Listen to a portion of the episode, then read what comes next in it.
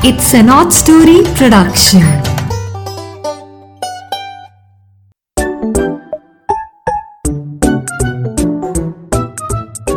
Hello दोस्तों, नीरा की नैया फिर से हाजिर है आपके लिए एक नई कहानी अपने साथ लेकर और ये कहानी काफ़ी खुशबूदार भी है और इसमें कुछ कुछ कांटे भी हैं सो इस कहानी का नाम है फूल और कांटे। तो दोस्तों, हम आपको जो भी कहानियाँ नीरा की नैया में सुनाते हैं, इनको आपने अपने दोस्तों को भी सुनवाना है भाई बहनों को भी सुनवाना है और कभी कभी मम्मी पापा को भी साथ बिठा लेना है। ठीक है? सो सभी जब मिलकर कहानी सुनेंगे तो आपको मज़ा आएगा और मैं चाहती हूँ आप इनको डिस्कस भी करें। जब आप अपने फ्रेंड्स में या अपने पेरेंट्स के साथ डिस्कस करेंगे तो आपको कई तरह के इसमें से सीखने वाली बातें मिलेंगी। सो दोस्तों, आज की कहानी है फूल और कांटे। एक बड़ा सुंदर बाग था। उसमें बहुत खूबसूरत मखमली हरी घास थी और वहाँ पे क्यारियाँ बनी हुई थी आसपास। उन क्यारियों में बहुत ही सुंदर गुलाब के फूल, गुलाब के पौधे और क्राइसेंथीमम के पौधे और सूरजमुखी, वो भी वहाँ बहुत लगा हुआ था। और वहाँ का माली ने थोड़ी थोड़ी दूरी पे बड़े सुंदर कैक्टस के प्लांट्स भी लगाए हुए थे। आपने बच्चों कैक्टस देखा हुआ ना? हरे हरे हाथ जैसे चौड़े चौड़े पीसेस होते हैं और उसके ऊपर खूब सारे कांटे होते हैं लंबे लंबे कई कैक्टस होते हैं जिनमें लाइनें लाइनें बनी होती हैं और वो स्टिक्स जैसे होते हैं और पर कांटे उनके ऊपर भी होते हैं। तो कैक्टस हमेशा कांटों के साथ होता है। और गुलाब का जो फूल है, उसमें उसकी डंडियों पे छोटे छोटे कांटे थोड़ी दूरी पे होते हैं, लेकिन उतने बड़े कांटे नहीं होते जितने कैक्टस पे होते हैं। और कैक्टस पे पत्ते भी नहीं दिखते कोई, सिर्फ़ कांटे दिखते हैं, जो उसकी मेन बॉडी होती है प्लांट की, उस पर कांटे होते हैं और कैक्टस मोटा मोटा होता है। तो देखने में जो कैक्टस का पौधा है बच्चों वो गुलाब के पौधे के जैसा इनवाइटिंग तो नहीं ना लगता? आपका दिल तो नहीं ना करता जैसे गुलाब के पौधे लगे हों? तो आपका मन करता है, मैं जाके इनकी खुशबू सूंघूं, मैं जाके इनकी खूबसूरती एडमायर करूँ। हमने देखा है व्हाट्सएप के ऊपर कितनी गुड मॉर्निंग की फ़ोटोज़ आती हैं। सब में गुलाब के फूल ज़्यादा होते हैं। तो पर कोई कैक्टस की फ़ोटो नहीं लगाता।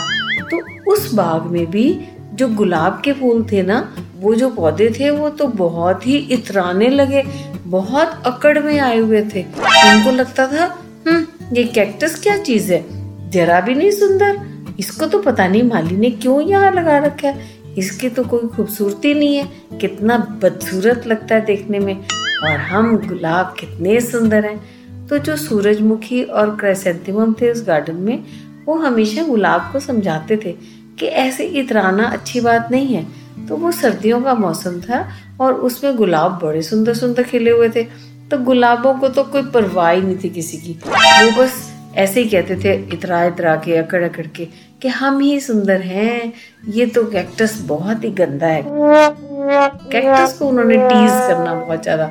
और बेचारा कैक्टस जो था वो तो उदास हो जाता था। कैक्टस के सारे ही पौधे वहाँ उदास हो जाते थे। ये गुलाब जो है ना, ये हमें बहुत टॉन्ट करता है।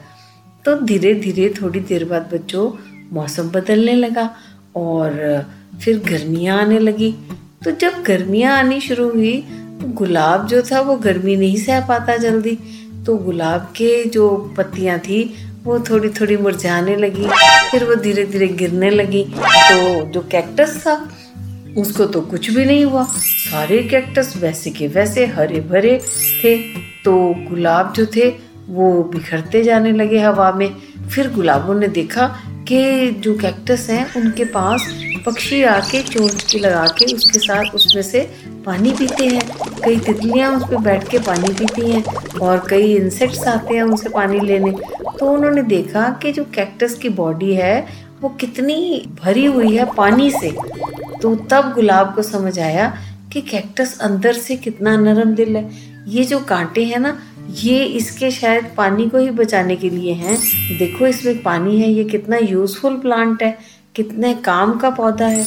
बाकी जो पौधे सड़ते जा रहे हैं गर्मी में, लेकिन कैक्टस को कुछ भी नहीं हुआ। और फिर जब सर्दी आएगी तो भी वो हरा भरा रहेगा। तो गुलाबों को बहुत शर्म आई कि हमने बिना सोचे समझे कैक्टस प्लांट्स को कितना टॉन्ट किया। सूरजमुखी तो हमें समझाता था और क्राइसेंथेमम भी हमें समझाता था, पर हमने इनको बहुत टीज किया। तो गुलाबों ने कैक्टस प्लांट से सॉरी बोला और उन्होंने उनको कहा कि आज के बाद हम आपको कभी नहीं सताएँगे। तो कैक्टस भी खुश हो गए और जो क्राइसेंथेमम और जो सूरजमुखी, उन्होंने तो शाबाशी दी गुलाब को कि अब तुम समझे हो कि हर किसी के अंदर कुछ ना कुछ क्वालिटी होती है। तो बच्चों, ये जो कहानी है, इसमें हमें जो एक टेक अवे मिलता है मेन वो ये है कि हमें किसी को भी कभी बेकार नहीं समझना चाहिए। और जो खूबसूरती होती है, वो सिर्फ़ ऊपर से दिखने वाली नहीं होनी चाहिए। खूबसूरती ऊपर भी होनी चाहिए, अंदर भी होनी चाहिए। आपका मन खूबसूरत होना चाहिए। आपके मन में सबके लिए दया भावना होनी चाहिए, सबके लिए प्यार होना चाहिए, सबकी मदद करने वाले होने चाहिए आप।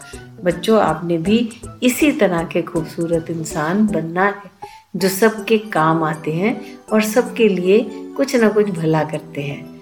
ठीक है? अगली बार नीरा की दैया नई कहानी के साथ फिर से आपको मिलेगी। तब तक के लिए बाय बाय